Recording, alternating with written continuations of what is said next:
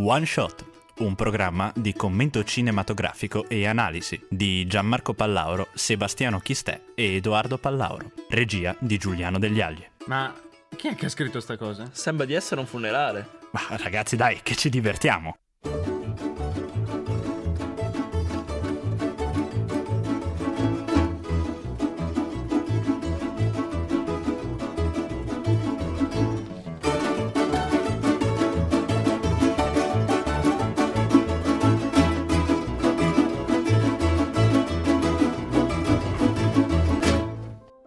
Buonasera e ben ritrovati su One Shot. Io sono Edoardo Pallauro. E io Gianmarco Pallauro, ma manca qualcuno questa sera. Manca Seba, purtroppo è ammalato come sempre. Come sempre, oltre a busti che scricchiolano, lui si è preso anche il mal di gola e non riesce più a parlare. Triste storia. Ecco, fatto apposta per un radiofonico, perché ha del paradossale, possiamo anche dire. Uno deve andare a parlare in radio e poi gli viene mal di gola. Che senso ha? Sì, una cosa molto triste. Vabbè, ma a parte questo, noi rimaniamo qua e vogliamo sempre allietarvi la serata. E questa sera abbiamo scelto per voi il film Metropolis, un film sicuramente conosciuto dai più e famoso per aver dato inizio alla storia della fantascienza perché appunto un must scene per tutti quelli che poi hanno dovuto creare fantascienza. Sì, un film ricco di effetti speciali da cui sicuramente moltissimi altri registi eh, di fantascienza hanno preso spunto.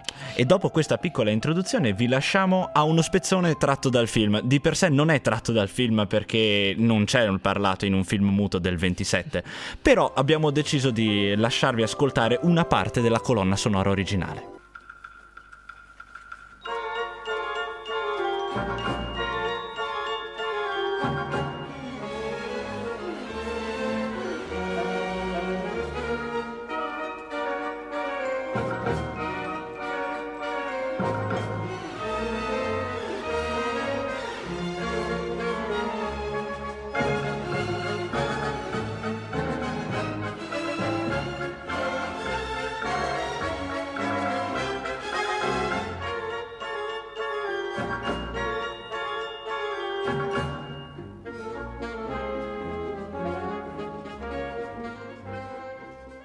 Le magnifiche note della scena della danza dell'androide. Io credo che sia una delle scene più belle in assoluto del film e sicuramente emblematica di quello che poi andiamo a parlare proprio adesso. Esattamente, ma bando alle ciance, iniziamo subito con alcune specifiche sul film.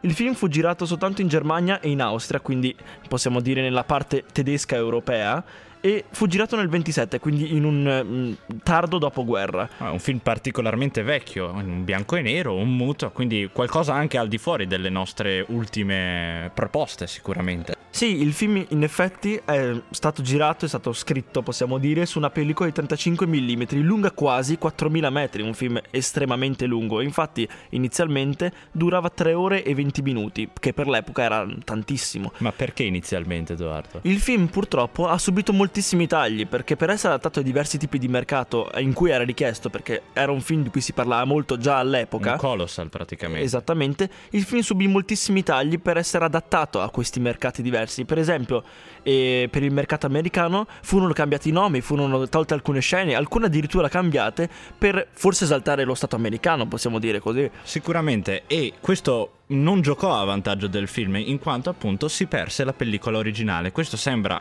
quasi impossibile da pensare, ma effettivamente non esiste più la pellicola originale del film, non, è, non si sa dove sia andata la a versione, finire. La versione che ci è pervenuta, fortunatamente, è una versione con comunque alcuni tagli, ma possiamo dire quella meno... Mm, disastrata. Meno disastrata, di... esattamente. Quindi Il... praticamente abbiamo mantenuto, abbiamo ri- ricevuto comunque una versione che di per sé ci fa ass- assaporare ancora All'incirca, forse ci dà la forma del film, possiamo dire, ma non di sicuro tutto il contenuto. Il film comunque costò moltissimo alla casa di produzione tedesca, quasi 8 milioni di marchi, che sono all'incirca 4 milioni di euro, quindi se pensiamo anche all'epoca il costo era esorbitante, infatti la casa tedesca fallì nella produzione del film perché non riuscì a starci dietro con i costi.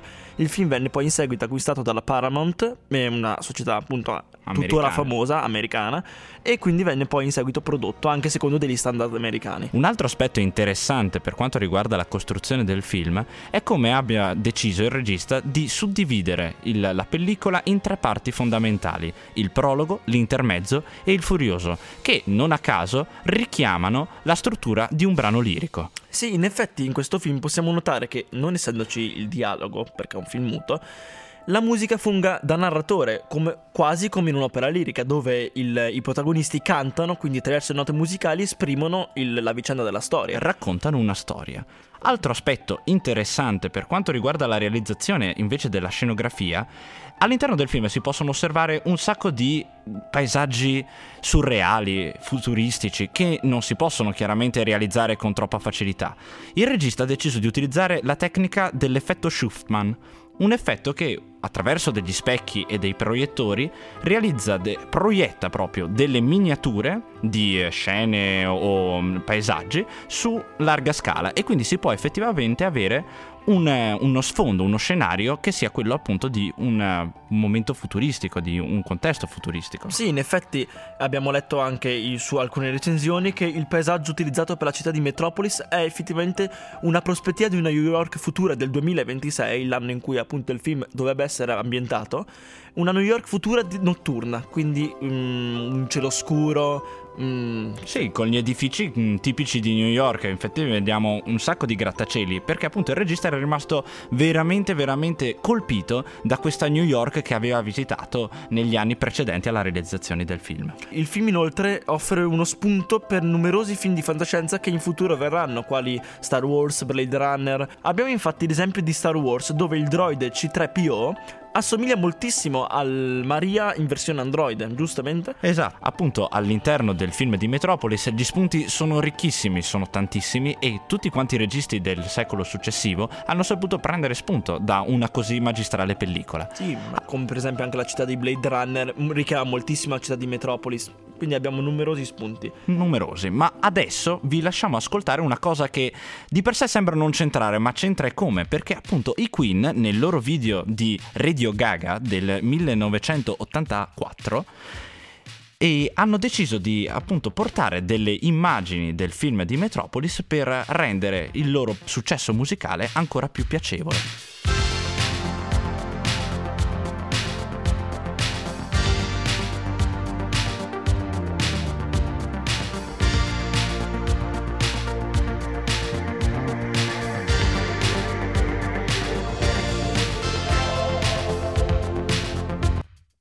Queste erano le note di Radio Gaga dei Queen che hanno accompagnato la nostra infanzia perché mio padre era fissato appunto con i Queen che mi pare più che logico, sono un grande gruppo, no Edoardo? Sì, ormai era diventata la nostra nina nanna quasi per andare a dormire Guarda. e la nostra sveglia. Meraviglioso, svegliarsi con Radio Gaga. Ma adesso ci proiettiamo nella parte musicale del programma. Esattamente. La musica, infatti, come abbiamo già detto prima, assume un valore di narratore del film, poiché non essendoci dialoghi è l'unico modo che si ha per comunicare con gli attori, tra virgolette, e come gli attori possono comunicare a noi. Infatti, come nei cartoni animati possiamo dire, per metterla sul simpatico, la musica descrive vari momenti, per esempio momenti di tristezza dell'attore, o momenti di gioia dell'attore, o momenti di tensione, quindi... Descrive sì. le emozioni di tutti quanti gli attori e non solo, anche argomenta i contesti. Una, una, musica cupa denota un contesto cupo, una musica allegra denota un contesto allegro. Diventa un vero e proprio punto di riferimento per chi appunto stava osservando il film. Altro aspetto che bisogna sottolineare è che tipico e dei film muti utilizzare i leitmotiv per introdurre personaggi o ambientazioni o contesti. Cos'è un leitmotiv? Il leitmotiv è un frammento musicale che viene presentato assieme a un personaggio, quindi vi è legato. È come se fosse la spiegazione eh, annunciasse il personaggio che entra in scena, lo accompagna sempre. Esattamente, lo accompagna sempre e questa cosa è tipica della musica lirica, sicuramente ne aveva fatto un grande utilizzo Wagner nel suo Anello dei Nibelunghi e quindi appunto possiamo anche trovare il riferimento alla mh, differenziazione dei vari atti del film con le modalità con cui di solito si fa nella musica lirica e appunto aiuta il, l'osservatore a concepire meglio i personaggi, a capire quali stati d'animo stiano provando e se sono presenti all'interno della scena, perché magari non è sempre comprensibile, sono nascosti o... Sì, differenziarli possiamo dire, evidenziarli se si vuole evidenziarli, oppure far capire soltanto che sono presenti. Esattamente. Proseguendo con il ruolo che gioca la musica all'interno del film, troviamo anche il fatto che non solo narra la vicenda, ma la commenta anche. Ci sono molte scene e di cui appunto facciamo soltanto alcuni esempi, in cui la musica assume proprio il valore di un commento sonoro a quanto noi stiamo osservando. Pensiamo per esempio alla scena del fischio della sirena di fine turno. Appunto, il contesto di Metropolis è un contesto dove ci sono degli operai che lavorano tutto il giorno in maniera incredibilmente difficoltosa e faticosa. Il, il fischio della sirena di fine turno viene comparato dall'immagine e appunto anche dal suono del flauto, al fischio del flauto stesso che suona la morte in una delle scene che si vedono poi successivamente nel film. Un altro esempio ci è dato dall'orologio che viene associato molto spesso al ticchettio degli ingranaggi della macchina. Questo ticchettio chiaramente viene ripreso dalla musica e simula nello stesso tempo il movimento degli operai che si muovono come ingranaggi.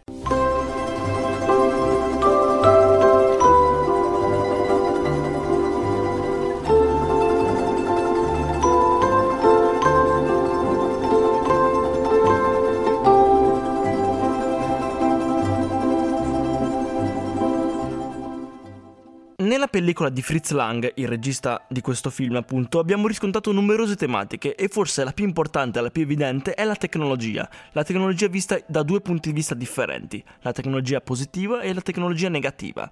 La tecnologia positiva è vista come qualcosa di utile, che aiuta la società, che l'aiuta a, in, possiamo dire, a migliorare, e mentre la tecnologia negativa è vista da un punto di vista più cupo, per esempio lo schiavismo, lo sfruttamento dell'uomo, l'uomo che è quasi una macchina, un ingranaggio che esegue gli ordini senza protestare. Esattamente, e su questo tema si fondano le contrapposizioni. Abbiamo infatti numerose contrapposizioni tra le varie tematiche sollevate nel film all'interno di questo macro tema che è il rapporto uomo-macchina, che sono appunto osserv- abbiamo osservato tipiche anche di una cultura un po' in crisi. Se pensiamo appunto al contesto storico in cui è stato fatto questo film, si parla di una Germania distra- disastrata dal dopoguerra e che sarebbe andata incontro, anche seguendo la scia dell'America e della crisi del 29, a una profonda crisi economica che sarebbe sfociata nel fascismo.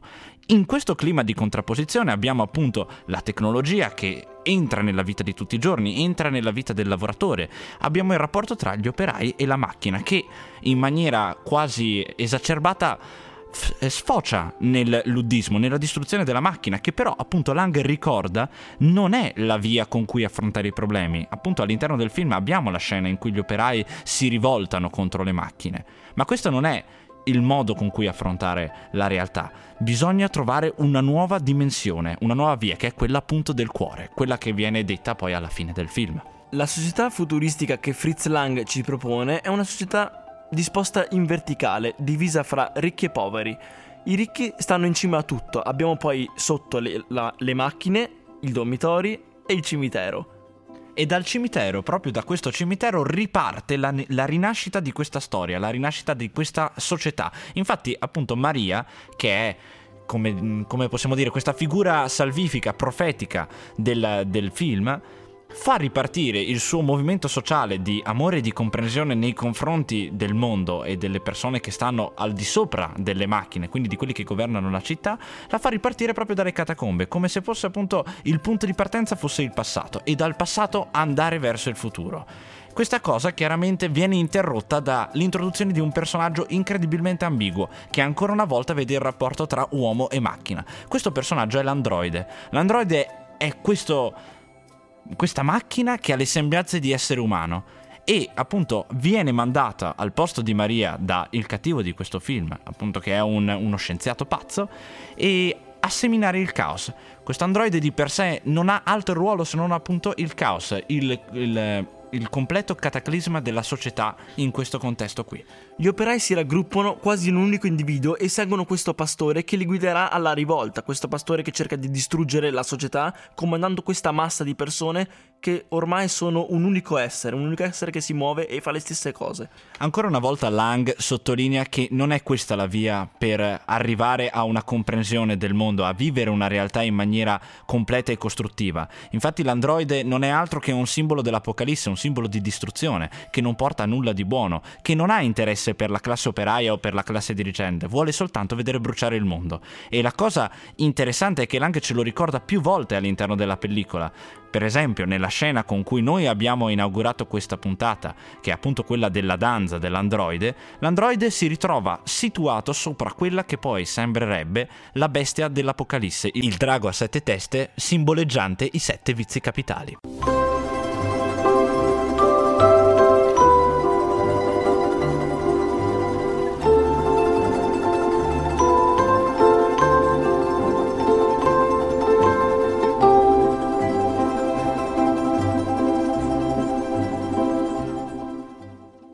Non so perché ho riscontrato nella mia persona un gusto abbastanza perverso per le cose inquietanti e io sono rimasto davvero davvero inquietato dall'interpretazione di Maria all'interno di questo film. È un'interpretazione agghiacciante perché riesce a passare l'attrice da un essere Mm, così esoterico, così meraviglioso, così mh, mm, anche divino. spirituale, divino, esatto, ha un qualcosa di depravato e malvagio come quello dell'androide, che appunto solo con la mimica facciale, poi tra parentesi, perché ricordiamo il film è muto, quindi riesce a renderlo in una maniera davvero davvero spettacolare. Anche tramite i movimenti del corpo, questi movimenti quando si comporta, quando interpreta l'androide si muove in questo modo molto meccanico, che quindi ti chiedi come, sia, come l'attrice sia riuscita ad essere così coinvolta nella parte, insomma, sembra quasi che senta, che si senta malvagia in quel momento, invece quando interpreta Maria come si senta più felice, possiamo dire. E questo sicuramente ha contribuito a rendere, secondo me, la pellicola davvero davvero spettacolare, perché sicuramente osserviamo una grandiosa abilità degli attori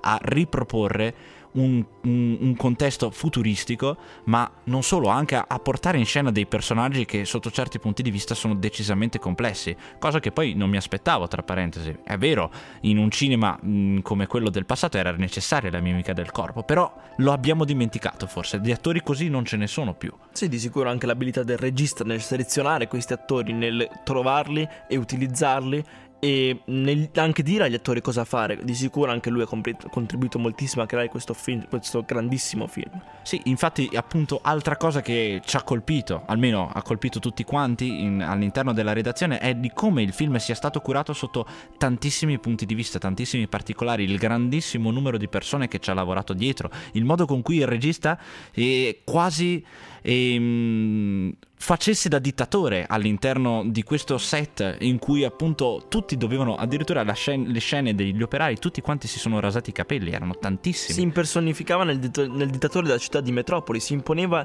le cose che gli attori, le comparse dovevano fare senza discussione, gli ha, fa- gli ha fatto rovesciare tonnellate di acqua addosso, gli ha fatto rasare come diceva Gianmarco il capo, quindi comandava su tutti e anche lui probabilmente era molto impersonato nella parte che il, l'attore che faceva il dittatore e... doveva andare appunto a interpretare. Quindi possiamo dirci soddisfatti del film di questa settimana. Un bellissimo film, un grande film. Ecco, purtroppo siamo giunti anche alla conclusione della puntata di questa sera, però non vi preoccupate, noi torniamo tra una settimana e abbiamo scelto un film che diciamo è un must see nella, nella cineteca di un qualsiasi eh, appassionato di cinema, non è vero Edoardo? Esattamente, sì. si tratta proprio di Kill Bill, un classico senza tempo del grande regista Tarantino. E con questo, appunto, noi vi salutiamo. Io sono Gianmarco Pallauro. Io sono Edoardo Pallauro. In regia Giuliano Degli Agli e da casa ci sta ascoltando Supporto Seba. morale Seba. e il suo simpatico busto. Ci vediamo la prossima settimana.